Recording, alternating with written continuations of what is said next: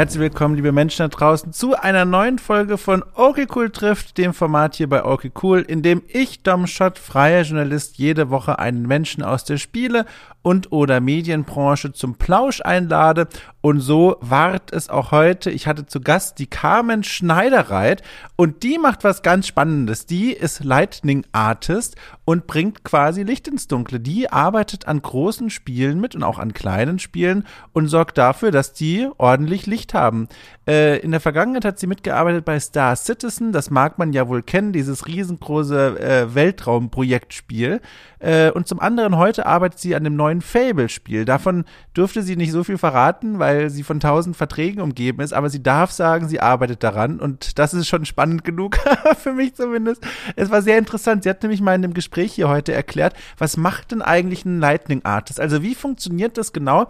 Kommen da die Leute zu einem sagen, hier, guck mal, ich habe hier diese 3D-Umwelt gestaltet und jetzt stell hier mal Laternen rein oder was oder wie oder wo? Darüber spricht sie. Sie spricht aber auch darüber, wie es ist, aktuell in London zu leben, denn sie ist eine von den Gästinnen und Gästen, die aus dem Ausland äh, zu mir sprechen. In ihrem Fall, wie gesagt, London. War mal sehr interessant, so einen kleinen Blick in diese wunderbare Stadt zu werfen. Und wir sprechen auch noch so ein bisschen über dies und das, über ihre Zukunftspläne, über die Projekte, die sie sonst so am Start hat. Es war wirklich ein ganz, ganz schönes Gespräch. Und ich freue mich auch, dass ich heute so, so beschwingt zu euch in dieser Anmoderation sprechen kann, denn äh, ich habe am gestrigen Sonntag, äh, wenn ich diese Anmoderation hier aufnehme, einen kleinen Sonnenspaziergang gemacht. Und Menschen, die mich schon mal gesehen haben, wissen, das ist Hauttyp 1. Äh, bleicher geht es gar nicht mehr. Bin ohne Sonnencreme rumspaziert und habe mir direkt einen dicken Sonnenbrand auf beiden Ohren eingefangen. Äh, und hatte große Angst, dass ich die Kopfhörer nicht tragen kann. Aber sie sitzen sicher und glücklich auf meinem Kopf und den Höreingängen. Es ist alles gut. Macht euch keine Sorgen. Ich wünsche euch ganz viel Spaß mit der heutigen Folge. Hier ist das Gespräch zwischen Carmen Schneidereit, Lightning Artist und mir. Da muss ich noch mal ganz kurz die Musik abbrechen, denn ich habe noch mal in den Anfang des Gesprächs reingehört und gemerkt, euch fehlt eine wichtige Information, um einen Einstieg zu kapieren. und das reiche ich jetzt einfach noch mal nach. Und zwar habe ich Carmen zuletzt gehört und daraus äh, entsprang dann auch die Idee, sie hier einzuladen ähm, im Rahmen einer, eines kleinen Treffens, von dem wir dann noch mehr erzählen werden, auf einem Discord-Channel, wo sie unter anderem sehr viele Künstlerinnen und Künstler aus der Branche rumtreiben. Ich glaube, in dem Fall sogar nur Künstlerinnen. Und dort gab es eine ganz besondere Feedback-Runde, in der die Teilnehmerinnen ihre Portfolios verglichen und bewertet haben, so eine Feedback-Runde. Und da habe ich sie zum ersten Mal gehört. So, das müsst ihr noch wissen. Jetzt geht's aber los. Äh, hier, bitteschön, der Gesprächseinstieg äh, heiß serviert.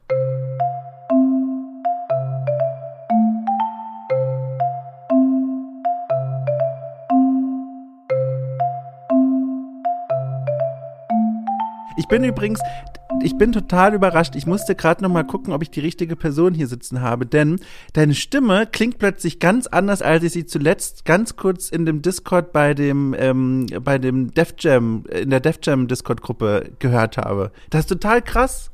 Ich habe auch ein neues Mikrofon. Ach, deswegen vielleicht. Du klingst echt ganz anders und ich habe wirklich irritiert gedacht, oh mein Gott, habe ich die falsche Person jetzt hier eingeladen? Bin ich vorbereitet überhaupt auf dieses mhm. Gespräch? Wahnsinn, was mhm. so ein mhm. Mikro ausmachen kann. Ja, das stimmt. Ich, ähm, hat, das andere Mikrofon hat mir nicht gefallen, weil es nicht alle, also meine Stimme so komplett abgebildet hat. Das hat die Höhen überhaupt nicht abgebildet. Mhm. Und dann habe ich mir gedacht, ah, ich hole mir halt ein, mal ein gutes Mikrofon was hast du denn für eins? Ich bin sehr neugierig. Bei mir gab es jetzt kürzlich auch ein Upgrade, weil das notwendig war. Jetzt bin ich sehr gespannt, was du da bei dir stehen hast. Das Rode NT. Oh, warte mal, das muss ich mal hier mit fliegender Hand googeln. Das sagt ja. mir auch doch irgendwas. Ach, Wahnsinn. Das ist ja ein Zufall. Pass mal auf. Ist das ein Tischmikro? Steht das bei dir? Ja, auf? das Guck steht mal. bei mir auf dem Tisch. Pass mal auf, was für ein Zufall. Ähm, in meiner Social Media Geschichte, ja, also, also da gab es einen Moment, wo gefühlt ganz Deutschland einen Tweet von mir gelesen hat. Und zwar war es ein Tweet, in, äh, vor vielen Jahren mittlerweile, schon weiß ich, vier, fünf Jahren, da habe ich äh, davon berichtet mit einem Bild, dass ich ähm, der, dieses Rode-Mikrofon seit Jahren benutze, wirklich seit Jahren und immer Probleme hatte in der Soundbearbeitung, weil es immer so ein bisschen komisch und muffelig klang. Und ich dachte, na gut, das Mikrofon ist zwar ein tolles, aber da gibt's ja auch Mikrofone für 5000 Euro, vielleicht liegt es daran. Und nach vielen Jahren, also nach vielen Jahren, in denen ich wirklich jede Tonspur händisch bereinigen musste, in denen ich wirklich äh, viele Nerven verloren habe mit irgendwelchen Soundeinstellungen, stellte sich etwas heraus. Und zwar folgendes. Ich hatte die ganze Zeit gedacht, dass dieses Stück schwarzer Schaumstoff Popschutz wäre und nicht etwa, wie es tatsächlich war, Transportverpackungen. Ach nein. Ich habe jahrelang in die Transportverpackung reingerufen und das war, das war so ein krasser Moment. So stelle ich mir das vor, als sie damals zum ersten Mal, weiß ich nicht, das Feuer ach, benutzt haben, um irgendwas zu grillen oder so. Ich saß vor meinem Mikro und wie aus dem Nichts kam mir die Idee, was passiert eigentlich, wenn ich dieses schwarze Ding da mal wegnehme? Oder mhm. machte ich das und stellte fest, Wahnsinn, ich bin der dümmste Mensch der Welt. Ah, das ist eine gute Geschichte. Das ist so krass. Zum Glück hast du es noch herausgefunden. Ey, und ich hab's dann, hab's dann auf Twitter verteilt und das war auch fast wieder ein Fehler, weil das Ding das war tatsächlich ein viraler Tweet für meine Verhältnisse und das mhm. war, also da habe ich auch viel Spott und Hohn geerntet, zu Recht aber auch. Mhm. Wie ist es denn jetzt? Sprichst du denn jetzt in den Popschutz rein oder, oder habe ich dich jetzt, äh, hast du das Ich habe ihn gerade heimlich schnell entfernt. ja, natürlich. Merkst du vielleicht, meine Stimme klingt ganz anders jetzt. Also ich bin wirklich, ich bin, ich bin so überrascht. Ich habe mich völlig, oh Gott, jetzt stimmt sich gerade mein Kater gegen mein Mikro hier. Ich habe völlig mit einer anderen Stimme gerechnet. Das hat mich hier richtig aus dem Konzept kurz geworfen, aber ist ja auch egal. Ähm, äh, ich, aber ich habe mal ganz kurz eine Frage. Ja, gerne. Weil bei dir sehe ich ähm, auf der Aufnahmespur ja. ähm, halt immer so der, der Aus, den Ausschlag deiner Stimme und bei mhm. mir sehe ich das nicht nehme ich hier, also wird gerade bei mir trotzdem aufgezeichnet? Also, ich sag einfach mal, es wird aufgezeichnet. Es ist mhm. immerhin Feiertag bei dir. Kein Grund, dir Stress zu machen. Wir nehmen einfach an, dass alles wunderbar funktioniert. Okay, na gut. Ich, ich vertraue dir. Ja, ich, ich glaube auch, so machen wir das. Ich wollte noch was anderes erzählen. Ähm, das tut mir jetzt so ein bisschen leid, dass ich das jetzt so über dich auskippe, aber das war etwas, was mich jetzt äh, bis vor unser Gespräch noch kurz beschäftigt hat. Ich habe ja schon erzählt, ein Grund, warum ich zu spät kam, war der Tee. Und der andere war, bei mir stromert gerade im Hinterhaus die Polizei herum. Und ähm, der Mensch, wie ich bin, fühlte ich mich sofort schuldig, denn, und jetzt hoffe ich, dass ich mich nicht in rechtliche Probleme bringe äh, auf lange Sicht, aber ich habe heute Morgen Altpapier runtergebracht und den Altpapier, die Altpapiertonne so stark gefüllt, dass der Deckel nicht mehr komplett zu schließen ist. Und mein süddeutsch äh, äh, gesetzestreuer Kopf hat mir jetzt gesagt, dafür kommst du in den Knast. Auf jeden Fall. Also die, die suchen dich schon, Dom. Die klingeln gleich hier während der Aufnahme. Sag mal, also irgendwie so comforting bist du überhaupt nicht, oder? Einfach mal, einfach mal nette Worte sagen. Sorry, sorry. Die, die hebe ich mir für später auf. Ja, für was denn? Mit welchem Thema rechnest du denn, dass du denkst, du wirst das noch brauchen? Die comforting Worte? Ja. Braucht man die nicht für alles so? Außer man Eigentlich zieht schon. jemanden auf. Eigentlich, eigentlich bist du, bist du jemand, der mit comforting Worten um sich wirft? Oder machst du das sehr sparsam, so wie bei mir jetzt noch gerade? Eigentlich nicht. Also ähm, eigentlich würde ich sagen, bin ich jemand, der gerne positives Feedback gibt oder die Leute aufbaut. Also bin nicht so sparsam damit. Ich werfe das mehr so um mich. Ich finde, wir alle brauchen das. Ey, das ist mir übrigens auch aufgefallen äh, in diesem, als ich mich da mal kurz reingeschlichen habe bei euch in diesem Discord-Channel. Da habt ihr ja so eine Art, da musst du mir jetzt gleich korrigieren, wenn ich das falsch wiedergebe, aber so eine Art mhm. Portfolio-Feedback-Runde gemacht, dass viele genau. Künstlerinnen ihre Arbeit gezeigt haben und dann andere Künstlerinnen, darunter auch du, gesagt haben, hey, so denken wir darüber, das ist cool, da könnte man noch dran arbeiten. Ist das was, was regelmäßig geschieht oder bin ich da einfach zufällig drüber gestolpert? Also es ist relativ neu, ähm, aber wir machen es jetzt regelmäßig. Und zwar, wir haben es jetzt zweimal gemacht bei uns im Discord, ähm, dass Leute sich im Vorfeld anmelden konnten, die Interesse haben an einem Portfolio-Feedback. Ähm, und dann versuchen wir das alle drei Monate anzubieten, äh, irgendwie, dass sechs Leute mitmachen können ungefähr. Mhm. Für jeden eine halbe Stunde, das ist genug Zeit. Es ist ja schon, finde ich, nicht so einfach, wirklich konstruktives und gutes Feedback zu geben. Hast du das irgendwo mal lernen müssen oder bist du einfach jemand, die das kann, die, der es einfach liegt, auf so eine empathische Art Schwächen und Stärken rauszuheben? Ich würde eher sagen, dass es auch etwas ist, womit ich oft noch, ähm, also ich sag mal so, struggle oder mir Gedanken mhm. zu mache, weil ich finde, das ist was ganz, ganz Schweres. Äh, man möchte ja nämlich den Leuten schon ehrlich Feedback geben. Also ich finde, das ist so mein Ansatz. Wer zu mir kommt mit Feedback, dem will ich, der soll am Ende auch seine Schwächen kennen. Ja. Denn ansonsten ähm, bringt das Feedback der Person nichts. Ja. Ähm, aber gleichzeitig, ähm, also es fällt mir auch generell in Deutschland auf und auch in meinem Studium war es so, das Feedback war oft sehr hart und das kann manche Leute auch sehr runterziehen, ne? ähm, weil sie dann vielleicht gerade nur die Schwächen sehen und nicht, was sie schon erreicht haben. Und ich versuche schon dann diese Balance zu finden, dass ich den Leuten halt sage, hey, das ist, woran man arbeiten muss, aber das hast du auch schon geschafft und hier bist du gerade richtig gut schon drin. Ach, ähm, das ist ja, oh, Entschuldige, ja. ja. Nee, sag ruhig. Äh, äh, das ist ja spannend, dass du das in den Kontext ähm, der, der, der, der Landeskultur, sage ich mal, setze. Ist das mhm. tatsächlich so? Hast du die Unterschiede bemerkt? Weil du, du rufst ja quasi gerade aus dem Ausland an, aus London. Genau, ich bin in London. Ähm, ich habe das auf jeden Fall gemerkt. Ähm, vielleicht gar nicht so stark mit England, aber ich kenne ähm, viele US-Amerikaner. Ich bin auch noch in anderen Discord-Servern unterwegs, ähm, wo viele US-Amerikaner sind, die eben auch Spiele entwickeln. Und da ist so ein richtiger Culture Clash, wenn es um Feedback geht. Mhm. Ähm, die US-Amerikaner mögen es eigentlich gar nicht, wenn man negatives Feedback gibt, ungefragt, sondern da muss man, da gibt man ganz, ganz viel Feedback, was hast du gut gemacht. Ähm, und kritisches Feedback sehr, sehr vorsichtig. Und äh, das war dann für mich auch so. Ich bin selber schon bei der GDC zweimal gewesen in den USA. Und wenn ich dann da Feedback bekommen habe von Amerikanern zu meiner Arbeit, die haben mich quasi in den Himmel gelobt. Das war outstanding, awesome.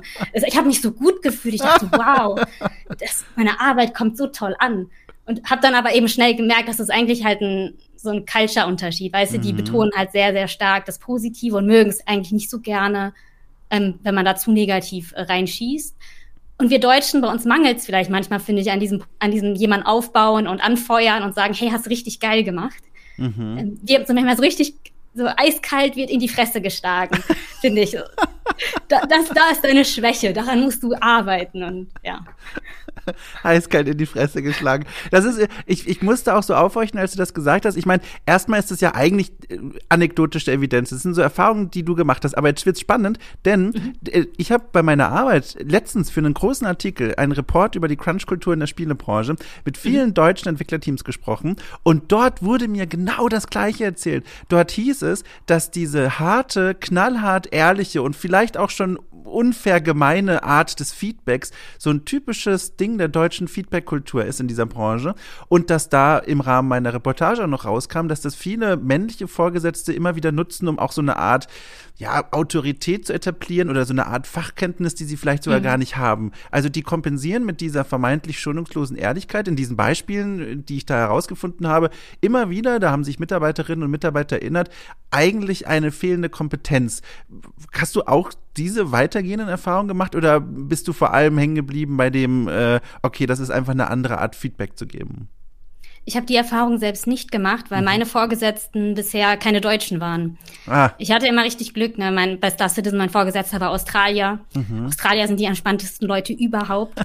also wirklich, ähm, ist bisher meine Erfahrung gewesen. Ähm, jetzt bei äh, Microsoft, bei Fable ist mein Vorgesetzter ein US-Amerikaner. Der ist super aufbauend. Also sein Feedback ist immer super klasse und ähm, sehr positiv in seiner ganzen Art. Deswegen äh, habe ich selber die Erfahrung nicht gemacht in der, auf der Arbeit. Ich würde sagen, ich habe es aber während des Studiums gemacht. Mhm. So wie im Studium von den Professoren Feedback gegeben wird ähm, und auch von den Mitschülern vielleicht. Ich muss jetzt mal fragen, das ist so eine Frage, da habe ich schon die ganze Zeit überlegt, wie baue ich das eigentlich ein, weil das so, weil ich mir das aber auch erklären lassen will von dir. Was genau hast du eigentlich studiert, um jetzt das zu machen, was du machst? Ich habe vor mir hier eine gedachte Liste aus Studiengängen, die zutreffen könnten, aber im Grunde habe ich keine Ahnung, weil ich noch nie mit jemandem gesprochen habe, der beruflich das macht, was du machst. Mhm. Ich glaube, wir sind auch in Deutschland. Ich habe mal versucht nachzuzählen, wie viele Lighting Artists es aktuell gibt, und ich bin auf weniger als zehn gekommen. Wahnsinn. Wo in Deutschland meinst du? Genau, in Deutschland. Krass. Also auf der ganzen Welt sind es natürlich schon mehr. Ähm, also genau, was ich gemacht habe, ich habe ehrlich gesagt ganz klassisch am Cologne Game Lab, ähm, also Digital Games studiert, ah. digitale Spiele da kommen auch ganz, ganz viele aus der deutschen Branche mittlerweile her. Mhm. So aus diesem Studium. Ähm, ich war quasi im, im, allerersten Jahrgang gewesen, der, ähm, ja, wo es diesen Bachelor of Games, sag ich mal, gab. Also wirklich, ich finde es fantastisch. Ich muss es hier nochmal die Gelegenheit nutzen, e, egal welche Feedback-Kultur das jetzt ist. Ich finde einfach sehr toll, was du machst. Das sieht richtig, richtig cool aus. Vor allem, weil du, du, du kickst in mir auch den Historiker und Archäologen mit deiner Liebe zu diesen Renaissance-Motiven, mit denen du auch mhm. arbeitest. Warum eigentlich die? Was haben die denn dir so angetan, dass du sagst, boah, die finde ich besonders spannend und interessant? Das ist eigentlich eine witzige Geschichte. Ich glaube, dass es so ein bisschen daher rührt. Ähm, also ich bin nicht religiös aufgewachsen und ich war als Kind eigentlich nie in der Kirche. Und ich fand das aber immer total spannend, ne? in die mhm. Kirche zu gehen. Und es war so etwas, äh, was ich gern gemacht hätte.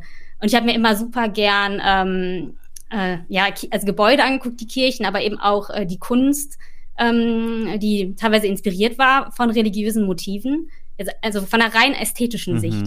Ne? Ähm, dass ich dann eben diese kleinen dicken hm. Engel irgendwie total cool fand. Aber eben, genau. ähm, aber auch die Renaissance-Gemälde oder eben generell historische Gemälde, ähm, die ja dann teilweise auch ähm, christlich angehaucht waren, teilweise wieder gar nicht. Ähm, aber das hat mich einfach so rein von der rein ästhetischen Natur hat, hat jetzt nichts mit der Religion dahinter oder so zu tun, immer total äh, angesprochen. Und ähm, dann, als ich angefangen habe, ähm, also ich habe schon vor mehreren Jahren angefangen zu fotografieren. Mhm. Aber während der Pandemie ähm, wollte ich mh, hm, was Neues ausprobieren. Ich hatte jetzt mehr Zeit zu Hause. Ich habe ja aus dem Homeoffice gearbeitet und habe dann gesagt, ich baue mir hier so ein kleines Fotostudio äh, in meinem Wohnzimmer. Und dann habe ich eben angefangen, ähm, ja, Studiolichter zu besorgen. Und dann fand ich es halt super spannend, damit äh, Personen zu beleuchten. Oh. Und war oh. einfach fasziniert davon, wie zum Beispiel Rembrandt mit Licht gearbeitet hat. Mhm. Ähm, da gibt es auch das sogenannte Rembrandt-Lighting. Das ist so ein kleines Dreieck. Also wenn man das Licht auf eine bestimmte Art positioniert, dann entsteht ein kleines Dreieck unter dem Auge. Und das sieht einfach so, naja, wunderschön aus, ähm, wie, wie, wie halt da mit Licht gearbeitet wurde. Ach, das ist ja faszinierend zu hören. Wie hat denn das dann alles zusammengefunden? Also zum einen, du als Mensch, der eine Begeisterung hat für diese Motive, übrigens, die mhm. ich auch total teile, äh, und zum anderen, ich gehe jetzt zum, ähm, zum Game Cologne Lab und ähm, äh, studiere in diese Richtung Lightning Artist. Wie hat das alles zusammengefunden? Weil man hätte ja auch sagen können, okay, die Faszination, die, die mündet vielleicht in ein Kunstgeschichtestudium oder sowas. Hm also das, was ich jetzt angefangen habe, diese Art von Fotografie zu machen, ist eigentlich erst so im letzten Jahr entstanden. Ah. Und mit Games habe ich ja schon angefangen vor sechs Jahren. Ach ähm, so, also ich, rum ist das, ja. ja. Also es ist ein bisschen umgekehrt. Das, das ist jetzt so meine Leidenschaft, mein Hobby, sag ich mal. Das andere ist ja so mein Beruf. Trotzdem natürlich auch meine Leidenschaft. Ähm, wie es dazu kam. Also das, das kam eigentlich aus einer ganz, ganz anderen Ecke, warum ich dann in, in, bei Games gelandet bin, würde ich sagen. Ähm, ich weiß nicht, kennst du so ein bisschen die Maker-Szene oder die Maker-Kultur? Also ich äh, kenne mich dort so ein bisschen aus, aber versuch mal so zu erzählen, dass auch Menschen, die zum ersten Mal jetzt diesen Begriff mhm. gehört haben, dem folgen können. Okay, dann, dann fange ich mal kurz an, wie es dazu kam. Ja, gerne. Ähm, also ich habe damals äh, Jura studiert. Ich habe auch sechs Jahre Jura studiert, also eine super lange Zeit eigentlich fühlt sich für mich an, als hätte ich schon mal so ein Leben gelebt vor, vor meiner Zeit in Games, wo ich jetzt auch sechs Jahre bin. Wo hast du studiert, ganz kurz, Jura, damit ich das. Äh, in Bielefeld und Münster. Ach, Bielefeld und Münster, schön. Genau. Ähm, und da war es so gewesen, dass ähm, das Jurastudium habe ich halt zwar so durchgezogen, sag ich mal, ähm, aber das war jetzt nicht meine Leidenschaft oder so. Ich habe mich dafür eigentlich gar nicht richtig interessiert. Ähm, aber ich wollte es halt durchziehen, um halt was Solides gelernt zu haben, ne, wie das so ist. Ganz kurz, da muss ich fragen, muss ich direkt mhm. reinhängen. War ja. das dein Wunsch zu sagen, ich möchte was Solides studieren oder war das der Wunsch von nahestehenden Verwandten, die ja, gesagt natürlich haben? letzteres. sehr gut, ja. Die, die, natürlich gedrückt haben und das, das, war, das war auch sehr, sehr, sehr schön. Ja. Wahnsinn. Also das war auch sehr übel, als ich dann eben gesagt habe, ich mache jetzt nicht mehr Jura. Das oh hat Streit gegeben in der Familie. Oh je. Genau. Und ich bin dann, ähm, ich war, also es war so die Zeit, um es mal kurz zeitlich einzuordnen, mhm. von der Piratenpartei. Es gab die Vorratsdatenspeicherung. Es war juristisch einiges los, wenn es ums Internet ging ähm, und Netzpolitik. Und ich bin äh, da in einen Verein gegangen, als ich in Bielefeld studiert habe, der sich eben auf äh, Netzpolitik so spezialisiert hat und ähm, coole Aktionen gemacht hat gegen die Vorratsdatenspeicherung und mhm. sich überlegt hat, wie kann man, ähm, also es gab ja dann das Problem mit der Piratis also mit Internetpiraterie, äh, was gibt's für Lösungen, um vielleicht ähm, ja, das Wissen trotzdem zugänglich zu machen, also eine Kulturflatrate und den ganzen Bullshit. Und darüber bin ich äh, auf den Chaos Computer Club gestoßen ähm, der auch sich äh, netzpolitisch engagiert, aber eben auch dafür bekannt ist, also hat viele Sicherheitslücken in der Vergangenheit aufgedeckt. Aber es sind auch einfach super viele Elektronikbastler, Leute, die coole Sachen mit dem Computer machen, die eigene Satelliten bauen und ins Weltall schicken. Und ähm, ich bin dann nämlich einmal zum Chaos äh, Communication Kongress gefahren. Das ist halt jetzt schon echt lange her, zehn Jahre her. Wow. Es war noch eine andere Zeit. Heute ist der Kongress sehr, sehr offen. Damals war ich dann ziemlicher Außenseiter, als Frau, die jetzt, also ich habe zwar in der Schule programmiert, also ich hatte drei Jahre Informatik, aber als jemand, der jetzt eigentlich nicht Informatik studiert und nicht in der IT-Sicherheit arbeitet oder so, war ich da schon so ein Außenseiter. Aber ich bin da in jeden Vortrag gegangen, quasi, in den ich rein konnte. Und dann war das alles so mega interessant. Da ging es äh, um Tor-Routing, ähm, ja, halt um IT-Sicherheit. Da gab es auch einen Workshop. Und zwar ähm, war das ein Workshop, bei dem gelötet wurde, der TV Be Gone. Es ist so ein kleines Fernsteuergerät, mit dem man Fernseher ausschalten kann. Ach. Also eigentlich tr ziemlich trollig, weißt du, du kannst dann halt durch die Gegend laufen und dann ist da halt irgendwie ein Laden im Mediamarkt, dann kannst du dann damit halt einen Fernseher ausschalten. Mir fällt dafür kein sinnvoller Nutzen ein. genau, es ist nur zum Trollen, würde ich sagen. Ähm, oder vielleicht als Statement oder so. Als Statement, na klar. ja. Okay, weiter geht's. Ich bin gespannt, genau. wie das jetzt weitergeht. Ja, ja, okay. Da, ähm, und da wurde ich ziemlich angefixt davon, ja. äh, davon so vielleicht halt mal mehr mit Elektronik zu basteln und mich mehr selber kreativ in dem Bereich zu bewegen. Jetzt nicht nur als jemand, der sich für Netzpolitik interessiert, sondern jemand, der irgendwie so ein bisschen mitmacht, mitbastelt, mhm. ähm, was über Informatik lernt. Und so kam es dann, dass ich, als ich zurück nach Bielefeld gefahren bin, mit anderen Leuten zusammen einen Hackerspace und Makerspace gegründet habe. Und äh, da fing es dann halt los, dass ich so eben ja mich so ein bisschen eingearbeitet habe, selber mal mit Mikrocontrollern zu basteln, coole blinkende Sachen zu löten. Also so alles, was mit Licht zu tun hatte, hat mich damals schon extrem fasziniert. Und dann bin ich umgezogen in einen neuen Hackerspace. Und jetzt kommt es zu Games. Da waren richtig coole Leute, die selber Spiele gemacht haben. Und ähm, die haben, das waren wirklich jetzt einfach Informatikstudenten oder so. Ne? Das mhm. waren jetzt mhm. keine Leute, die jetzt auch, die wollten das nicht hauptberuflich machen. Die hatten einfach nur Bock drauf, die haben sich hingesetzt und haben eigene Spiele gemacht, selber die Grafiken. Und das hat mich halt so mega begeistert. Und äh, vor allem einfach die ganze Mentalität mochte ich auch in der Maker-Szene, ähm, nämlich weg von, die, also im Jurastudium, da geht ja alles um Noten, ne? Dass du ein Zertifikat hast dafür, dass du irgendwas gelernt hast. Das da bin ich heute ex ein extremer Gegner von. Mhm. Und in der Maker-Szene, da geht es darum, was lernst du selbst, was machst du einfach. Ähm, also so ein ganz anderes Herangehen, finde ich, an, an, an, an seine Arbeit oder was man, was man Kreatives macht. Ähm, genau, und das war dann äh, für mich äh, auch so ein Auslöser, dass ich dann gesagt habe, boah, ich möchte unbedingt Games entwickeln. Ich bin, ich bin, ich bin nicht sicher, ob es jetzt noch weitergeht. Ich finde, ich, ich sitze mit riesigen Augen hier und warte gespannt, ob da noch ein Kapitel sich dranhängt. Oder ist es jetzt, ist es das? Also es, es gibt halt vieles, also wie das immer, es kommen halt tausend Sachen zusammen, aber das würde ich sagen, ist so der Hauptgrund. Aber also das heißt, du hast dann angefangen, das zu studieren und hast dann im Rahmen des Studiums gemerkt, hier gibt es die Möglichkeit, Lightning Artist zu werden? Oder wie kam das jetzt dann noch oben drauf? Ach so. Hm. Ja, das ist halt ein bisschen komplizierter. Also Lighting ist eigentlich gar nichts, was normalerweise im Studium dir so mhm. beigebracht wird. Ähm, wie ich darauf gekommen bin, hm, es ist irgendwie eine super interessante Frage. So ganz hundertprozentig weiß ich es nicht. Ich habe nur schon im ersten Semester mit meinem Freund, der auch in der Spielebranche arbeitet, der mhm. ist Grafikprogrammierer, wir haben schon ein Spiel gemacht namens Tale of Light, wo, wo es darum geht, mit Licht, also Licht als Hauptspielmechanik, ähm, so einen kleinen Plattformer zu gestalten. Ja. Also es war schon irgendwie früh da. Und dann habe ich, glaube ich, mal einen Podcast gehört. Ähm, also ich höre super viel Podcast, deswegen äh, finde ich auch sehr cool, was du hier machst. Danke. Ähm, das war mit einer Lighting Artist, bei, die bei Naughty Dog gearbeitet hat. Ja. Und die hat von ihrem Job erzählt. Äh, was es so ist, äh, halt zu beleuchten, mit Licht zu arbeiten. Dann fand ich das super spannend und habe dann halt irgendwen gefragt, so, hey, hast du davon schon mal gehört? Und dann hat die Person mir gesagt, ja, aber um Lighting Artist zu werden, dann musst du Shader programmieren können. Ach. Und dann dachte ich, ach du Scheiße. Also mein Freund ist ja Grafikprogrammierer, deswegen wusste ich, einen Shader zu programmieren, das ist nicht trivial. Mhm. Und dann habe ich erstmal so gedacht, okay, das ist ja dann vielleicht gar nichts, äh, dann, dann kann ich diesen Job ja gar nicht machen. Hab dann halt erstmal weiter ähm, mich im 3D-Bereich eingearbeitet. Also es hat mir auch Spaß gemacht, halt 3D zu modellieren, 3D-Welten zu bauen. Und dann aber ähm, bin ich halt, habe ich halt weiter recherchiert und bin dann auf Artikel gestoßen und habe dann gemerkt, nee, um Lighting Artist zu sein, man muss gar nicht Shader programmieren können. Das ist viel mehr wie im Film.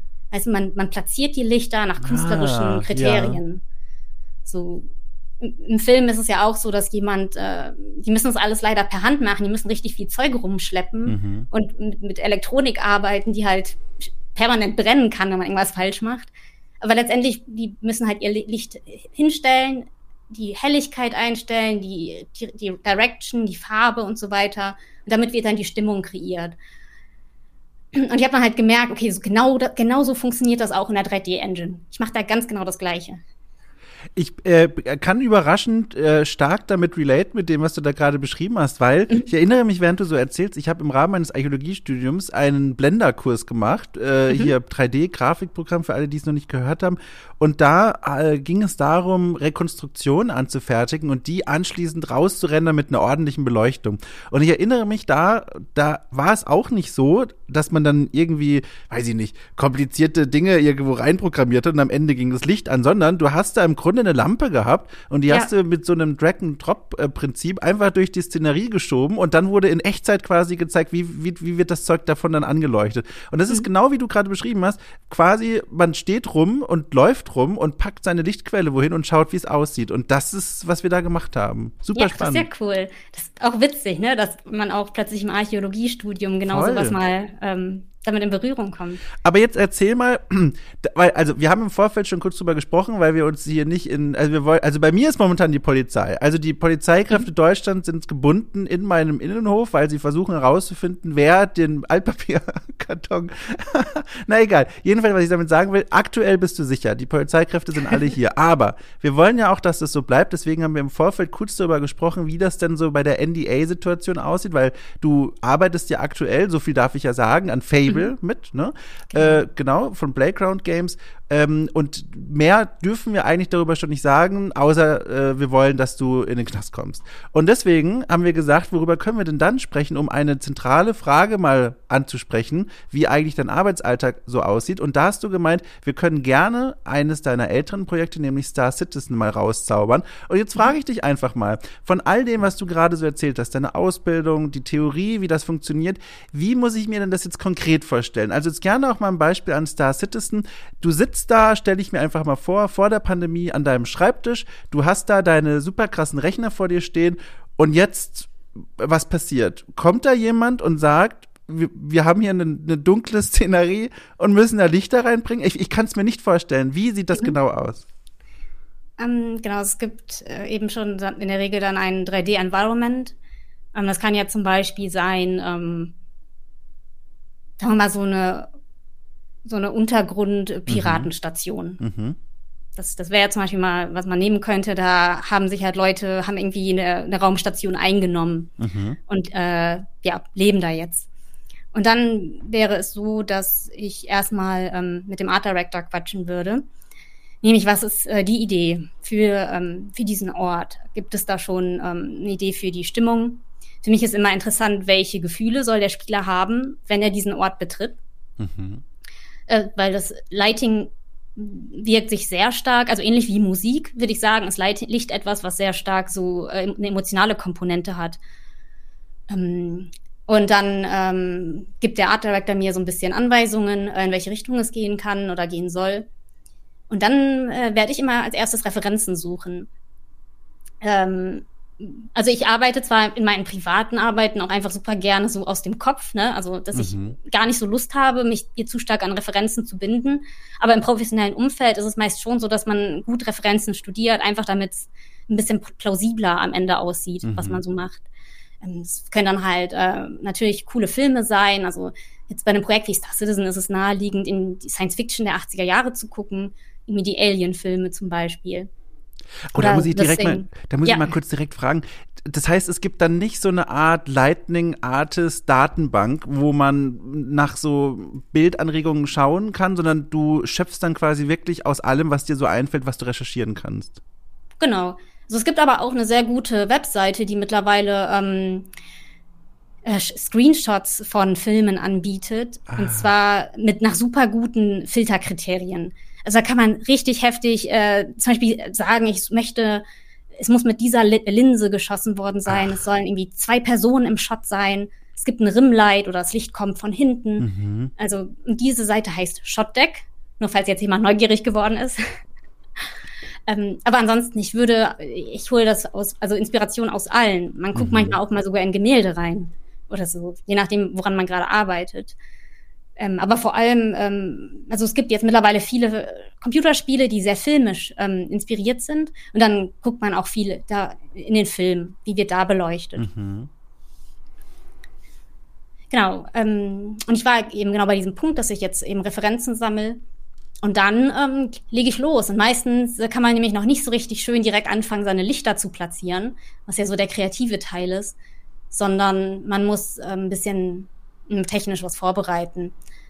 Ähm, weil zum Beispiel, also ein großes Problem, wenn man äh, digital beleuchtet, ist oft noch die Global Illumination. Mhm. Es ist so das Bounce Lighting.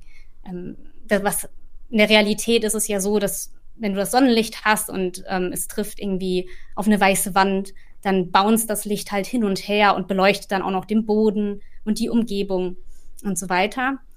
Und das ist einfach etwas, was technisch, äh, da gibt es jetzt mittlerweile viele Lösungen für. Ähm, aber das kann halt sein, dass man das korrekte Bounce Lighting erstmal technisch aufsetzen muss. Verstehe ich, äh, um mal ganz kurz was zwischen ja. zu fragen. Äh, oh, ich wollte dich jetzt aber auch nicht unterbrechen. Nee, ich kein nicht, Problem. Okay. Ich habe, äh, weil ich versuche mir das die ganze Zeit vorzustellen, ich habe die ganze Zeit auch so das Gefühl, das ist so leider einer dieser Jobs, den du machst, wo ganz viele Menschen sagen, das könnte ich auch. Kann das sein? Weil ich habe so das Gefühl, Lightning Artist, da haben viele Menschen das Gefühl, die einfach nur jetzt, sag ich mal, Spiele spielen oder Filme schauen. Naja, wie schwer kann das denn sein? Da schiebst du hier, weißt du, ein paar Lichtquellen rein, die strahlen dann auf eine dramatische Art irgendwas an und dann ist da hell. Wie wie schwer oder wie kleinteilig sind denn die Schritte eigentlich dann wirklich, wenn du dann so ein, wenn du dann so eine 3D-Environment bekommst? Also ist dann wirklich alles dunkel, dunkel oder wie, wie, wie viel musst du da dann machen? Ich finde das so faszinierend und kann es mir gleichzeitig immer noch so schwer vorstellen, was du da dann genau rumschiebst. Ja, also das ist übrigens ganz witzig, weil ich letztens schon mal in einem Podcast war und das hat sich dann auch so ein bisschen um dieses Thema gedreht. Wie schwer ist das eigentlich? Mit, mit diesem Ansatz eben zu zeigen, hey Leute, das ist ganz schön schwer. Und mir selber war das gar nicht so bewusst, dass Leute ähm, das vielleicht als so eine einfache Aufgabe ansehen. also ich glaube es nicht, aber ich glaube, da draußen sitzen jetzt ein paar, die gucken mhm. da ihr Tomb Raider Level an und sagen, naja, machst halt Licht an. Was ist daran schon so schwer? Das ist so mein Gefühl. Ich, ich weiß halt jetzt nicht, wie sehr wir jetzt hier so rein nörden wollen in die technische Komponente davon und so. Ähm, ich sag mal, es ist äh, definitiv äh, nicht leicht. Ähm, man, es ist auch einfach nur ein klein, also ein kleiner Teil davon, von, von, dem, von allem, was ein Lighting Artist macht, zu sagen, ich platziere die Lichter. Mhm. Und selbst das ist aber auch, ähm, wie im Film, also man muss es ja nach künstlerischen Maßstäben, sage ich mal, platzieren. Du machst es ja nicht einfach nur rein, wie so eine Glühbirne, die dann an ist. weißt du, wird ja auch beim Film nicht gemacht. Ja. Man könnte ja auch beim Film sagen, ja, hier ist ja schon eine Glühbirne in diesem Haus, dann leuchten wir doch irgendwie, weißt du, den ganzen Film damit.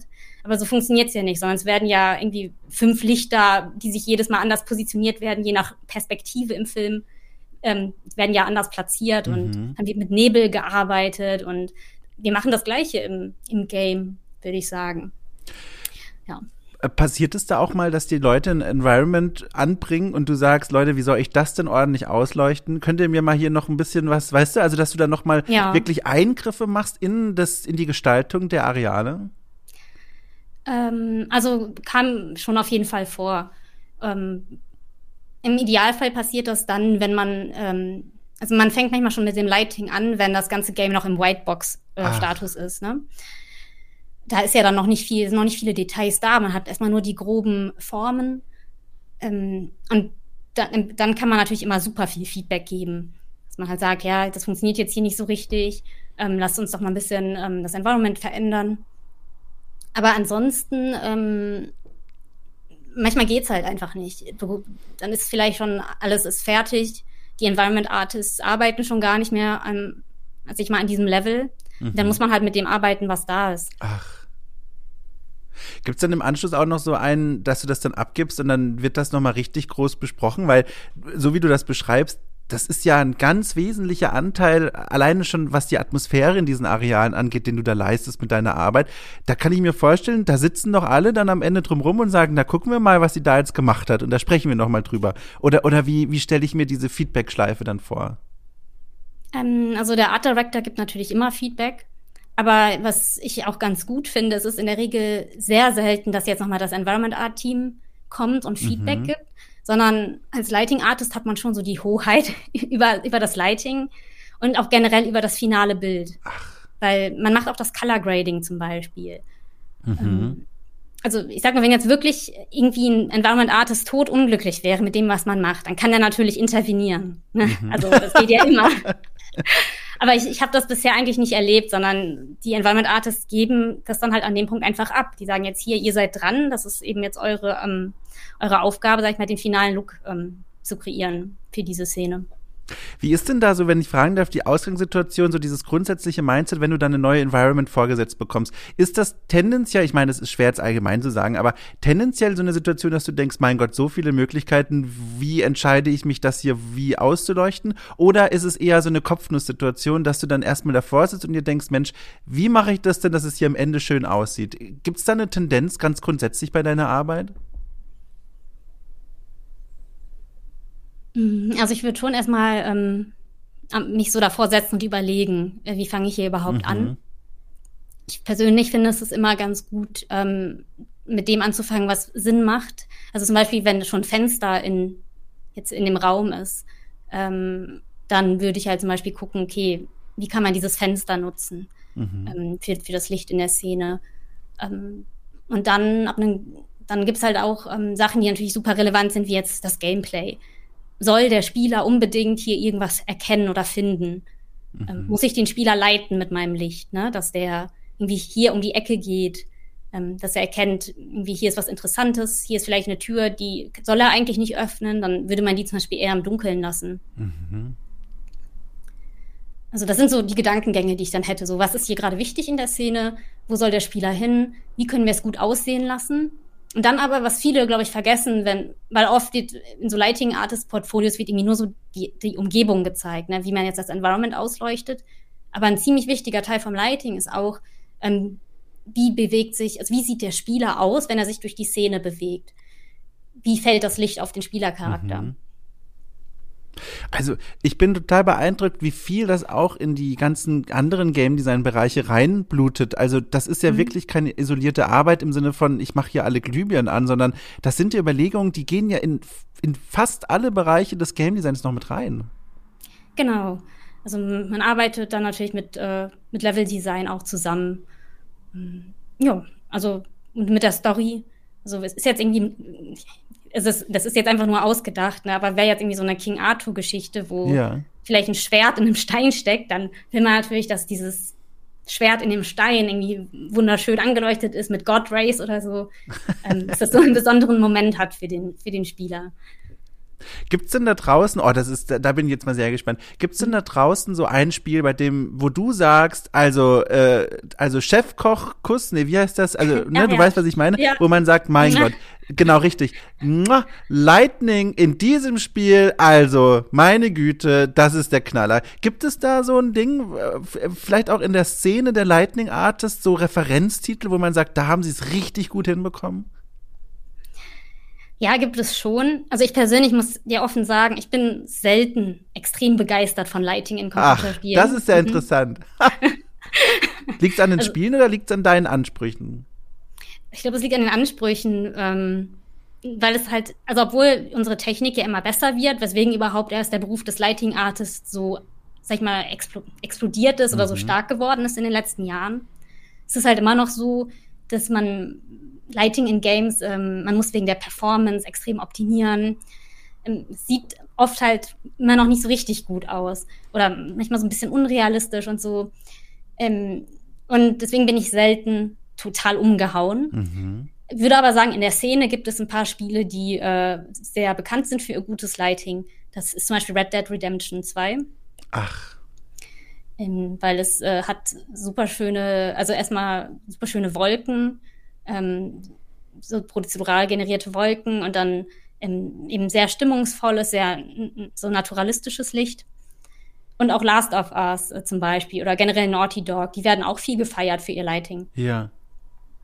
Ach, geht man dann dahin als Lightning Artist und sucht raus, wer hat das gemacht und versucht dann von denen irgendwie zu lernen? Ist das, ist das so? Kann man das überhaupt vom draußen draufschauen?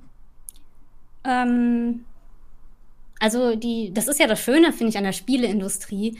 Äh, die, wenn so ein Spiel rauskommt, da verraten die Entwickler selbst oft ihre Geheimnisse. Mhm. Die ähm, geben ja dann Talks, zum Beispiel bei der GDC oder bei anderen Spielekonferenzen.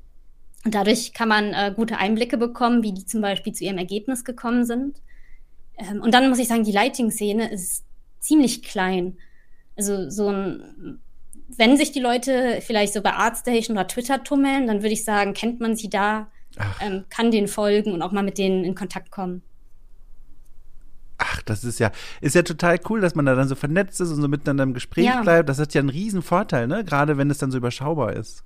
Genau. Also ich, ich muss jetzt sagen, ich persönlich ähm, schreibe jetzt nicht irgendwie den Leuten bei Naughty Dog irgendwie regelmäßig äh, eine Nachricht oder so, aber man, man könnte es natürlich machen. Ähm, aber man, ich finde, äh, oft ist es auch so, du spielst dann das Spiel und analysierst so ein bisschen, was haben die da gemacht. Ähm, also man, ja. Da, da wollte ich mich gerade fragen, genau, wie, also das ist ja fast schon eine obligatorische Frage. Wie ist das denn da mit deinem Spielverhalten? Also ich stelle mir vor, du bleibst sehr oft stehen und guckst einfach nach oben, oder? Also ohne Quatsch. Also das, oder? Ja, auf jeden Fall. Das, äh, sehr gut. Auf jeden Fall. Aber nicht nur nach oben, ähm, überall hin eigentlich, auch nach unten, nach links, rechts. Ähm, ich, ich glaube, dass ich auf eine Art und Weise spiele, die viele Spieleentwickler nicht wollen. Weil man da manchmal natürlich auch aufdeckt, ähm, vielleicht, wo hm, ich will jetzt nicht sagen, wo sie was falsch gemacht haben, denn in der Regel haben sie nichts falsch gemacht, sondern sie haben stark optimiert. Mhm. Und dadurch ist zum Beispiel ein, ein, ein, Licht, was eigentlich natürlich Schatten werfen sollte, weil das ja in der echten Welt auch so funktioniert, wirft zum Beispiel keine Schatten. Ähm, oder es gibt Spiele, zum Beispiel das, das neue Star Wars, ähm, das spielt man nur eigentlich in eine Richtung. Man läuft nie in die andere Richtung. Und dadurch konnten die da auch ganz schön gut tricksen, wie sie ihre Lichter platzieren und so. Du meinst dieses äh, Jump'n'Run-Ding da, ne? Ich weiß, wie heißt es denn? Oh Gott. Ah. Nee, ich meine, sorry. Ich muss okay. mal nachschauen. Ich weiß nämlich, welches meine ich denn? Irgendwas ich meine Jedi Fallen Order. Genau, das meine ich, richtig. Ach, das ja. meinst du auch. Ja, genau. Jump'n'Run, ja. mein Gott, was rede ich denn hier? ich sag's dir, es sind die Polizeiautos, die immer noch hier vom Haus stehen, die mich wirklich nervös machen einfach. Genau, Fallen Order, richtig, genau, genau, ja, genau, das meintest du bevor ich es vergesse, ich will dich nachher aber auch noch unbedingt fragen. Ich höre jetzt auch schon eine Weile deinen Podcast, wie du vom Archäologiestudium zum Spielejournalisten gekommen bist. Ach, wie nett. Ja, das kann ich dir gleich beantworten. Aber ich habe das Gefühl, du warst noch in der Hälfte von deiner Antwort. Ähm, wahrscheinlich hast du recht. Also wie du die Spiele spielst, ne? Und da hast Ach, du gemeint, genau, genau dass mhm. du das ja eigentlich falsch spielst, so ein Spiel. Ja, genau. Also ich gucke mir natürlich viel an. Ich spiele generell mittlerweile viele Spiele. Ähm, Manchmal auch nur, um jetzt das Lighting zu studieren. Ach. Äh, was vielleicht daran liegt, einfach, die Spiele heutzutage, die sind immer so lang. Ja, ja. Ich habe ja. hab halt einfach nicht immer so viel Zeit, ne? 30 Stunden für jedes geile neue Spiel, was rauskommt, mhm. ähm, zu investieren. Ja. Liegt denn auf deinem Stapel gerade eins, was du noch nicht geschafft hast, aber wo du mal sehr neugierig wirst, alleine aus diesem Lightning-Aspekt heraus? Ja, God of War. Das Neue, das, also das, das, mhm. ach, guck mal, ja, genau. da, also als jemand, der keine Ahnung von Lightning hast, kannst du dich auf was freuen. Aber das ist ja eine wertlose Empfehlung, weil ich habe ja wirklich, also ich kann es halt mir nur angucken und sagen, ist schön, ergibt für mich Sinn, aber da bin ich mal sehr gespannt, was du dazu sagst. Ja, also ich habe ja auch schon ein bisschen ähm, natürlich äh, Bilder davon gesehen und ich finde es auch, es sieht halt wahnsinnig schön aus. Wahnsinnig und wahnsinnig schön, stimmungsvoll. Ja. Deswegen freue ich mich da schon ziemlich drauf. Ach, das ist ja toll. Ja, ähm, so, und jetzt, jetzt, jetzt ziehe ich einfach mal deine Frage an mich ran. Äh, ähm, äh, wie war das, wie ich von der Archäologie genau. zu dem, äh, zu dem, zu dem Spieledings gekommen bin, ne? Mhm. Ja. ja. Also das ist, also da können wir sogar eine Brücke schlagen. Da muss ich schon die ganze Zeit dran denken, wenn ich dir so zuhöre die Art, wie ich Spiele spiele, unterscheidet sich, glaube ich, von deiner Art kaum. Äh, nur gucken wir woanders hin. Also mhm. du, du guckst sehr gerne die Beleuchtung an und wie die, wie diese Ariade inszeniert werden. Und ich schaue mir sehr, sehr gerne an, was denn da so rumsteht. Und das ist, äh, also ob jetzt irgendwelche Gebäudestrukturen oder ob es irgendwelche anderen Ruinen sind. Und dann schaue ich, wie, in welchem Zusammenhang die so einander stehen. Und da mache ich dieselbe Beobachtung wie du auch. Ich glaube, in vielen Fällen wollen das die Entwicklerteams gar nicht, weil das gar nicht Sinn der Sache ist. Du sollst da durchlaufen und da vorne deine Kiste aufmachen und Loot einsammeln und nicht äh, da eine halbe Stunde Oh mein Gott, hier klingelt es gerade an der Tür. Ich ignoriere das einfach die Polizei, mal. Die Polizei kommt. Ach du Scheiße, dann geh ich doch mal hin. Äh, dir, dir gehört der Podcast, bin gleich zurück.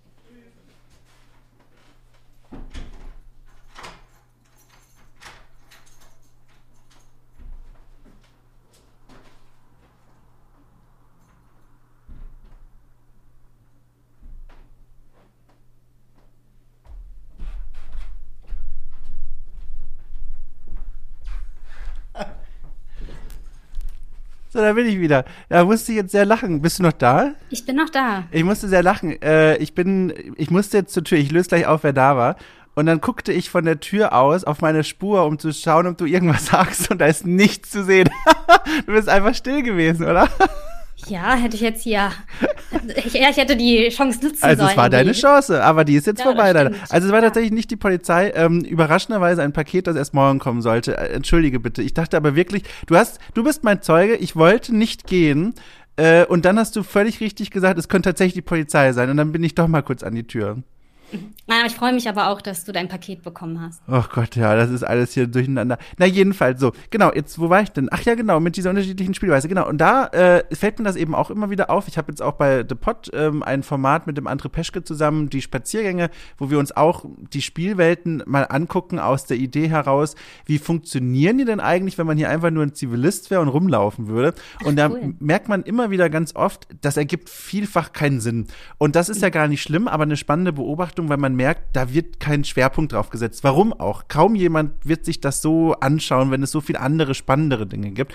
Und jetzt, um von dort die Brücke zu schlagen, das sind natürlich alles Altlasten aus dem Archäologiestudium, äh, in denen es ganz oft darum geht, sich ähm, äh, größere Landschaften anzuschauen, größere Komplexe und ganz genau Zusammenhänge zwischen irgendwelchen Strukturen oder zwischen irgendwelchen Ruinen oder so zu erkennen. Und äh, das habe ich da so ein bisschen mitgenommen. Und wie ich dann wirklich jetzt hier in der Welt des Spielejournalismus äh, gelandet bin, ist eigentlich ganz unspektakulär. Ich habe ähm, äh, so vor mich hin studiert und dann an verschiedenen Punkten gemerkt, hui, das läuft zwar ganz gut, aber ähm, berufliche Sicherheit äh, schwierig in diesem, in diesem Fach, in dieser, in dieser Studienrichtung. Und dann habe ich mich so ein bisschen umgeguckt und meine damalige Freundin meinte, du kannst doch auch ganz okay schreiben, so, waren etwa ihre Worte. Nein, Quatsch, sie hat gesagt, hier, du kannst es doch, mach doch mhm. mal, weil sie hat damals in der Spielebranche selbst gearbeitet, ähm, hier, mach doch mal als Freier nebenher, neben deines Studiums noch so ein bisschen äh, Auftragsarbeiten, so mal hier einen kleinen Test schreiben oder so.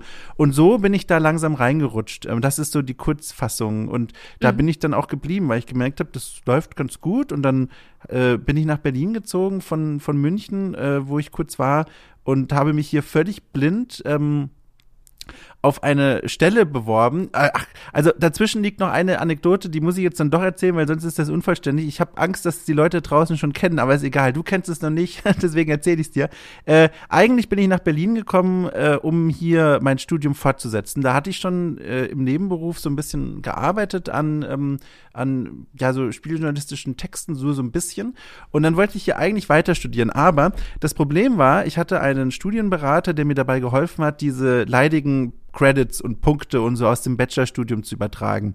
Und ähm, das Problem war, irgendwann, der war super nett und hilfreich, hat der mir nicht mehr geantwortet auf meine Mails. Der blieb einfach still und stumm.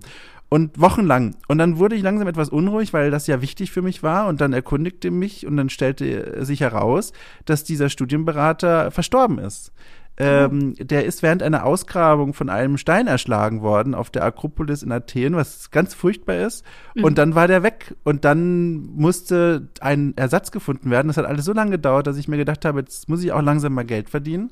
Äh, ich guck mal, was ich noch so machen kann. Und dann habe ich mich völlig blind auf eine Redakteurstelle ohne Volo, ohne Praktikum, weil ich auch gar nicht wusste, dass man das machen muss, beworben und wurde direkt voll eingestellt. Und dann war dieser Keks gegessen quasi.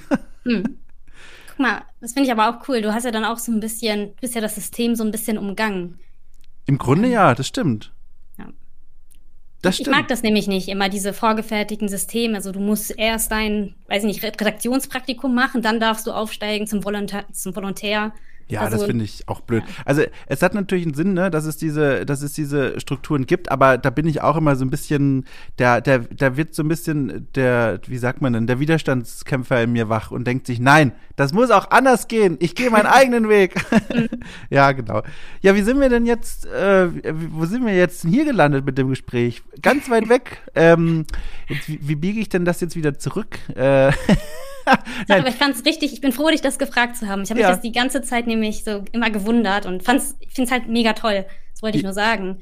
Ja. Ähm, da, äh, Entschuldige, ja. ja? Äh, weil ich finde, natürlich mit deinem Archäologiestudium hast du ja auch nochmal einen anderen Blick auf Spiele als der normale Spieler. Das ist auch immer was, was ich den Leuten da draußen sage. Ey, wenn ihr also in den Spielejournalismus oder Journalismus allgemein wollt, dann macht alles nur, studiert keinen Journalismus, sondern studiert was anderes und nutzt dann die Kompetenz und das Fachwissen, äh, um eure Arbeit zu bereichern. Das ganze Handwerk, das lernt ihr immer noch. Also wie man Reportagen schreibt, wie man Interviews führt, das kann man alles lernen, auch quasi on the fly. Aber dieses Fachwissen, was man sich da beibringen kann, das ist halt so wertvoll. Also mhm. da bin ich sehr froh. Genau.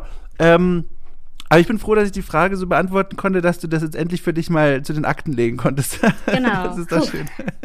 ähm, ich habe jetzt, ich frage jetzt einmal was ganz anderes, weil mhm. ähm, das interessiert mich nämlich auch tatsächlich brennend, wollte ich eigentlich zu Beginn unseres Gesprächs fragen, und habe ich dich aber überfallen mit meinem Polizeiding. Und zwar, wie ist es denn eigentlich aktuell in London zu leben? Ich, ich lese ja nur von dieser Stadt aktuell und dass es da ähnlich wie auch in Deutschland und sonst überall nicht so schön ist. Wie, wie fühlst du dich denn da aktuell so? Wie ist es so? Wie ist deine Situation dort? Ähm, an sich sehr schön. Also, es ist natürlich genau wie ähm, in Deutschland, dass hier alles ähm, aktuell noch geschlossen ist sogar mehr als in Deutschland. Mhm. Ähm, also man kann hier nicht in eine Buchhandlung derzeit gehen. Die Friseursalons haben auch noch geschlossen. Aber ich finde, London hat, ist einfach so eine interessante Stadt. Und ähm, deshalb glaube ich, dass ich die Pandemie hier vielleicht gerade sogar besser überstehe, als wenn ich jetzt äh, so zu Hause in Deutschland geblieben wäre. Weil ich kann einfach rausgehen, ich kann durch London laufen. Ich habe hier überall so viel zu entdecken. Ja. Ähm, das ist schon toll. Und gestern, also nee, nicht gestern, vorgestern waren wir zum Beispiel in Shoreditch. Das ist ein Viertel in London, ähm, wo es sehr, sehr viel Street Art gibt. Mhm. Ähm, ja, und da sind wir dann auch einfach rumgelaufen. Es gibt sogar so eine Map online, die einem zeigt, wo zum Beispiel irgendwelche berühmten Spots sind äh, von, ja, keine Ahnung, vielleicht Banksy oder so, oder auch äh, einfach Londoner Street Artists und dann konnte man eben durch die Stadt laufen. Ach, das ist, glaube ich, auch echt eine coole Stadt. Wenn man schon irgendwo festhängt, dann kann man dort sicherlich einige Dinge sehen, vor allem als jemand, der nicht von dort kommt, sondern genau. noch vieles zu entdecken hat. Lebst du denn, also jetzt natürlich nur ganz vage, aber das interessiert mich, lebst du denn eher am Rande der Stadt oder eher drin? Weil ich frage, die Mietpreise dort sind ja kriminell, habe ich gehört. Hm? Ich, ich lebe in der Zone 2. Das ist nicht der richtig Zone krasse Innenstadtkern. Ja. Genau, es ist schon eher städtisch. Also ich lebe nicht total außerhalb. Und muss sagen, das war vielleicht, also irgendwie Glück ähm, für uns, dass ähm, sind ja super viele geflüchtet aus, aus England, ne, wegen dem Brexit. Ja. Und dann noch mit der Pandemie kommen wenig Leute nach England wieder rein. Ähm, wir sind also eigentlich gegen den Strom ein bisschen geschwommen, dass wir jetzt trotzdem nach England gekommen sind. Und die Mietpreise sind deutlich gefallen. Ach. Ja, das äh, war wirklich großes Glück. Also wir konnten uns eine bessere Wohnung jetzt hier leisten, als man es ähm, wahrscheinlich sonst könnte. Ach, ich gucke auch hier gerade, also Zone 2 London, da kannst du dich nicht beschweren, ehrlich gesagt. Nee, also ich, ich muss sagen, ich kann mich auch nicht beschweren. Also ich, wir haben eine schöne, ähm, so eine so einen viktorianischen Altbau. Wahnsinn. Find, das gibt's, das habe ich in Deutschland nur ganz, ganz selten mal gesehen. Ich komme aber auch aus dem Ruhrgebiet. Ja gut, da ist es. da wundert mich nicht, dass du da nicht so viel viktorianische Altbau. Genau. ja.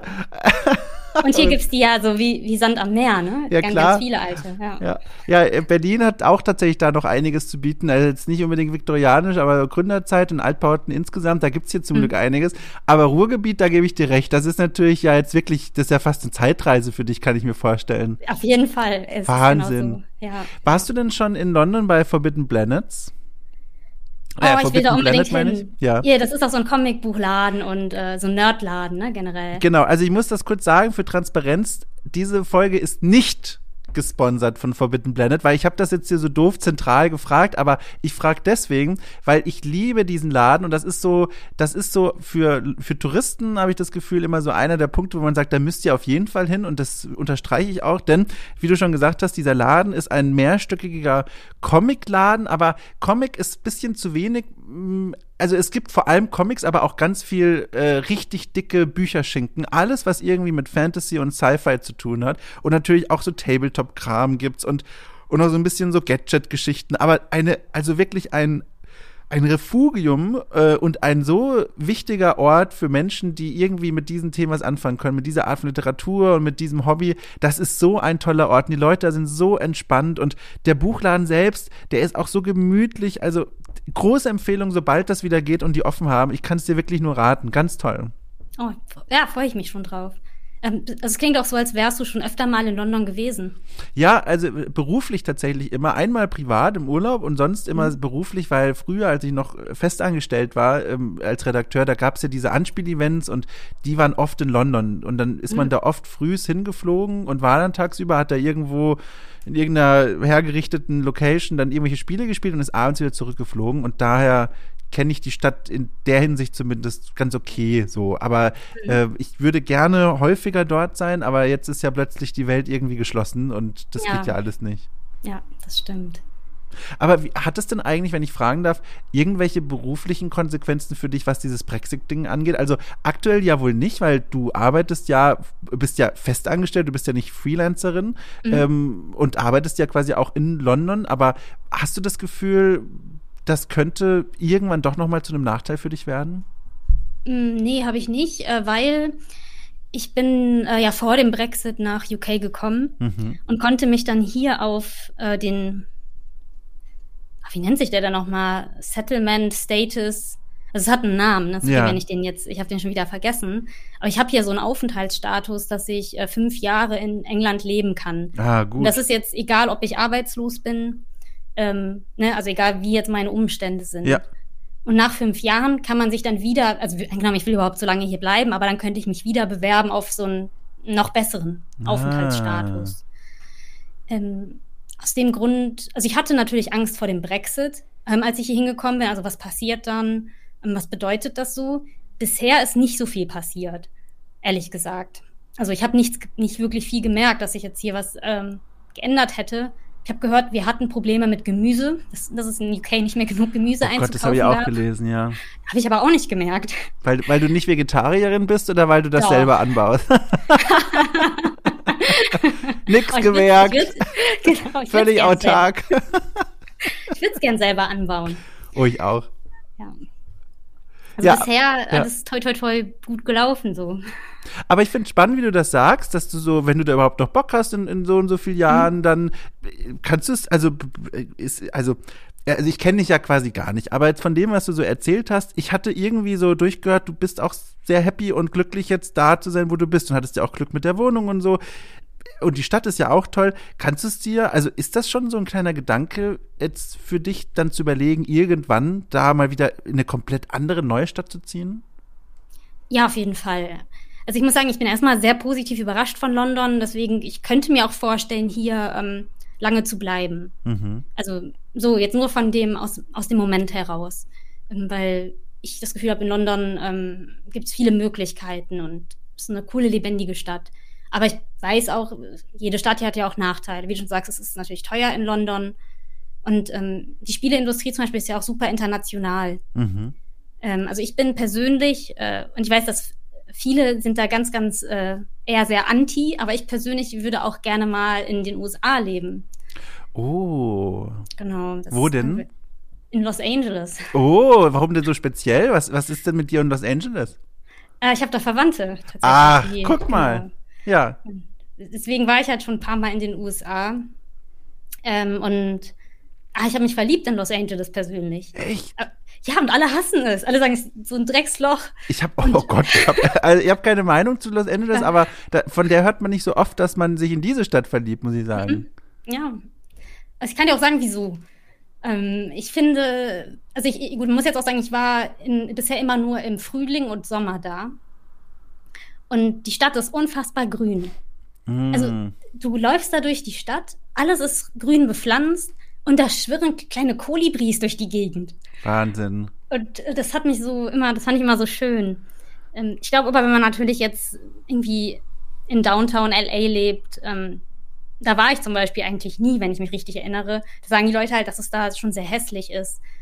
Ähm, oder dass man in LA so Sachen erlebt, wie das irgendwie Leute einfach auf die Straße pinkeln oder so. Oh Gott. Keine Ahnung, also ich habe das aber halt selber nie gesehen. Also ich hatte deswegen, das war eher so mein Bild von San Francisco.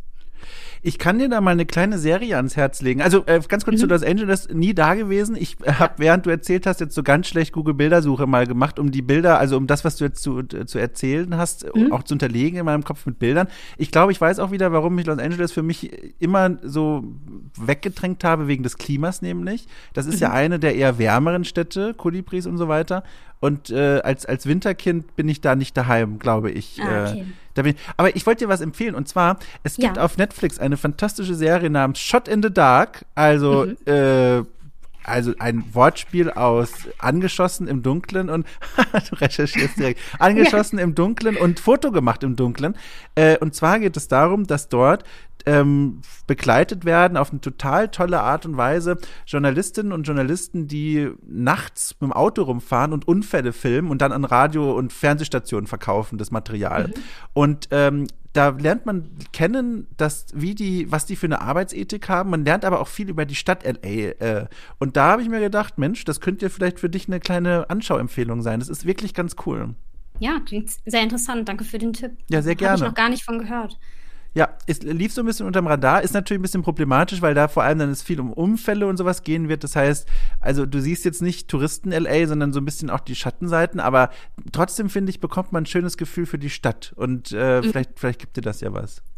Ja, also ähm, ich, also es wäre für mich zwar schon so ein Traum, irgendwann nach LA zu gehen, aber ich muss sagen, ich, die derzeitigen Umstände in den USA sind ja nicht so gut. Um Gottes Willen. Also ich, ja. Genau, ich würde also nicht, es wird äh, besser. jetzt in Erwägung ziehen. Ja. Es wird besser offenbar. Also mhm. ich meine, von wo kommt man auch? Es muss besser werden, aber ich verstehe ja. schon, ja. Ich, ich habe noch eine Frage zu deinem Job. Ähm, mhm. Also, ich bin zum einen dir erstmal total dankbar, dass du da von dir so viel erzählt hast, wie das Ganze funktioniert und abläuft, weil ich wirklich einfach keine richtige Vorstellung davon hatte, wie Lightning Artist Arbeit eigentlich aussieht. Also dafür erstmal ein Dankeschön. Ähm, und, und jetzt habe ich beim Zuhören so gemerkt, krass, das ist nochmal, also ich habe mir das schon schwer vorgestellt, aber es ist doch nochmal deutlich komplexer, als ich gedacht habe, eben weil auch diese ganzen anderen Elemente von Game Design da für deine Arbeit so relevant sind. Und jetzt frage ich mich, ist das denn ein Job, ähm, also ich glaube ja, aber dich gefragt, ist das denn mhm. ein Job, den man dann ein Leben lang macht? Wird das irgendwann, hast du das Gefühl, irgendwann wird das langweilig, irgendwann fehlen die Herausforderungen oder hast du das Gefühl, du bist wirklich in einer spannenden Branche mit einem spannenden Schwerpunkt unterwegs? Also es ist eine ziemlich gute Frage. Ähm, ich bin ja selber jetzt noch nicht so lange in der Spielebranche, deshalb kann ich das schwer beantworten. Was ich halt schön finde am Lighting ist, dass es sehr verwandt ist mit Fotografie. Mhm. Es ist sehr verwandt mit ähm, Licht im Film oder auch Cinematografie. Also ich könnte mir schon vorstellen, angenommen, es wird mal langweilig, aber derzeit muss ich sagen, das ist noch nicht der Fall. So für mich. Ich, ich finde es immer noch super ähm, spannend. Aber wenn es mal langweilig wird, dann wäre für mich vielleicht so die Idee zu sagen, hey, dann gucke ich doch mal ähm, vielleicht beim Film rein. Ähm, Licht im Film irgendwie, das wäre, jetzt würde ich jetzt so, so total wild träumen, dann wäre mhm. so ein mhm. wilder Traum, mal an einem Pixar-Film mitzuarbeiten oder so. Also oh. man mal so richtig so Kopf in den Sternen hat. Spannend. ja. Spannend. Ähm, weil ich, was ich halt schön finde an Animationsfilmen oder generell im Filmbereich, dass man ein bisschen klarer noch eine Geschichte erzählen kann. Mhm. Und auch mit Licht. Ähm, also beim, beim Game ist man sehr eingeschränkt beim Lighting, weil der Spieler kann sich ja, die Kamera bewegt sich ja oft in alle Richtungen. Ähm, also der Spieler kann in jede Richtung gucken. Mhm. Und beim Film kann man so schön mit dem Licht tricksen und äh, Stimmungen erzeugen und eine Geschichte erzählen, weil es halt, die Kamera hat eine fixe Position und die ändert sich nicht. Und man würde für jede neue Kameraeinstellung wieder das Licht neu platzieren, ähm, um halt für diesen Shot so das Beste rauszuholen und das Beste für die Geschichte zu machen. Das fehlt mir manchmal so ein bisschen im Games-Bereich, wo man halt nicht so viel Kontrolle hat, ähm, weil ja der Spieler die Kamera so frei bewegen kann. Freust du dich dann jedes Mal, wenn du eine Zwischensequenz beleuchten darfst? Ähm, das habe ich noch nicht oft machen gemacht. Ah. Ähm, es ist auch noch mal, also ich finde das äh, interessant und äh, würde ich gerne machen. Ist aber eigentlich noch mal in großen Firmen ein eigener Job. Ach, wieso denn das? Weil es einfach ein bisschen anderer Skillset ist. Ähm, also ich beleuchte halt das Gameplay mit allem, mm, mit allem Technischen, was da noch dazukommt. Ähm, man hat einfach mehr Probleme als Gameplay-Lighting-Artist, die man lösen muss. Mhm. Und der Shot-Lighting-Artist, der arbeitet eben noch viel mehr wie jemand, der zum Beispiel an, an, an einem Trailer arbeitet oder einen Film macht. Ähm, der kann halt viel mehr faken. Ähm, ist einfach eine andere ah. Art zu beleuchten, würde ich sagen. Mit, es ist sehr verwandt und manche Lighting Artists, wenn die in kleineren Projekten arbeiten, machen auch beides. Aber in großen Projekten wird das nochmal so ein bisschen getrennt, dass jemand ist spezialisiert fürs Gameplay und jemand ist spezialisiert für so Zwischensequenzen. Spannend. Also wirklich spannend, ein, ein Job, über den man irgendwie nicht auslernen kann. Immer wieder kommen neue Aspekte raus. Ich finde das super interessant und es, es freut mich wirklich zu hören, dass du damit so einen Spaß hast, dass du zumindest aktuell glücklich damit klingst. Ja, vielen Dank. Ich muss sagen, es freut mich auch, dass ich heute hier ein bisschen was darüber erzählen darf. Ähm, denn das ist so ein bisschen so ein oft vergessener Job. Ja. Also so kommt es mir immer vor. Deswegen, oh, wie schade. Also man, so, man lernt vielleicht noch über VFX-Artist, man lernt natürlich über Konzept und 3D-Artist oder Illustrationen. Aber dass es so den Lighting-Artist gibt, das ähm, wird halt, ja, fällt oft das mal so ein bisschen unter den Tisch.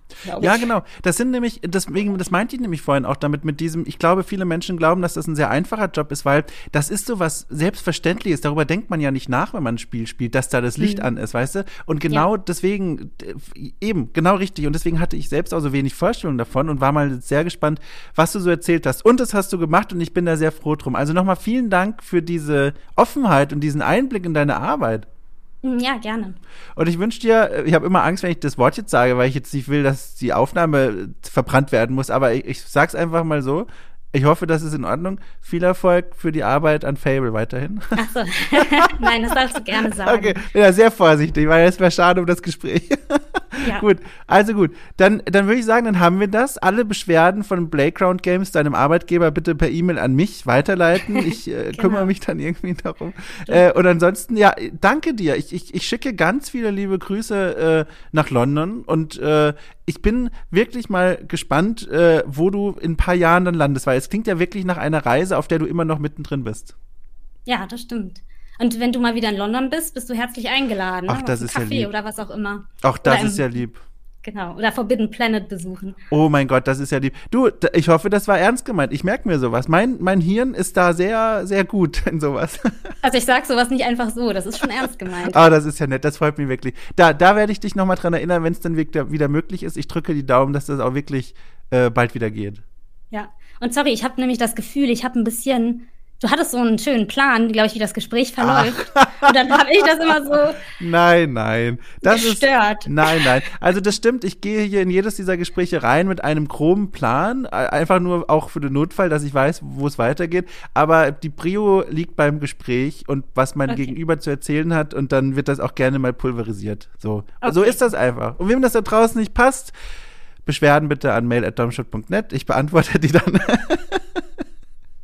ja, nein, Quatsch. Also, vielen Dank dir. Äh, wir, vielleicht, wenn alles klappt, sehen wir uns wieder. Wir hören uns wieder, wie auch immer. Ich wünsche dir viel Erfolg mit allem, was du noch so machst. Ja, ebenso, Dom. Ne? Auch dir vielen, vielen Dank und ähm, ich höre auf jeden Fall weiter rein in deinen Podcast. Ach, das ist so lieb.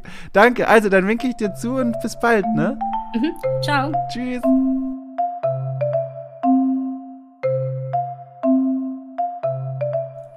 So, das war mein Gespräch mit, Mensch, die Musik läuft hier aber auch ganz schön lange. das war hier, ich habe hier keine Kontrolle drüber. Ich habe die Band gebucht, einmal die Woche, die spielt mir das hier ein und dann muss ich gucken, wie da meine Moderation draufpasst. Ähm, das war mein Gespräch mit äh, Carmen Schneidereit, war, war, Schneidereit, mein Gott, Carmen Schneidereit, Entschuldigung, Carmen. Ähm, das war ein sehr schönes Gespräch, das dieses Mal ein äh, Licht geworfen hat ins Dunkel meines Wissens, nämlich was eigentlich ein Lightning Artist macht unter anderem. Das fand ich sehr interessant.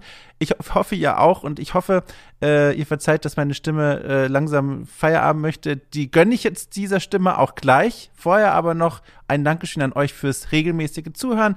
Äh, äh, Stichwort Feedback-Kultur. Schreibt mir gerne eine Mail, wenn ihr irgendwas für mich habt, an mail.domshot.net. Ansonsten freue ich mich, wenn ihr mal in den Folgenbeschreibungen schaut, denn äh, dann werdet ihr entdecken, dass man okay cool auch unterstützen kann bei Steady.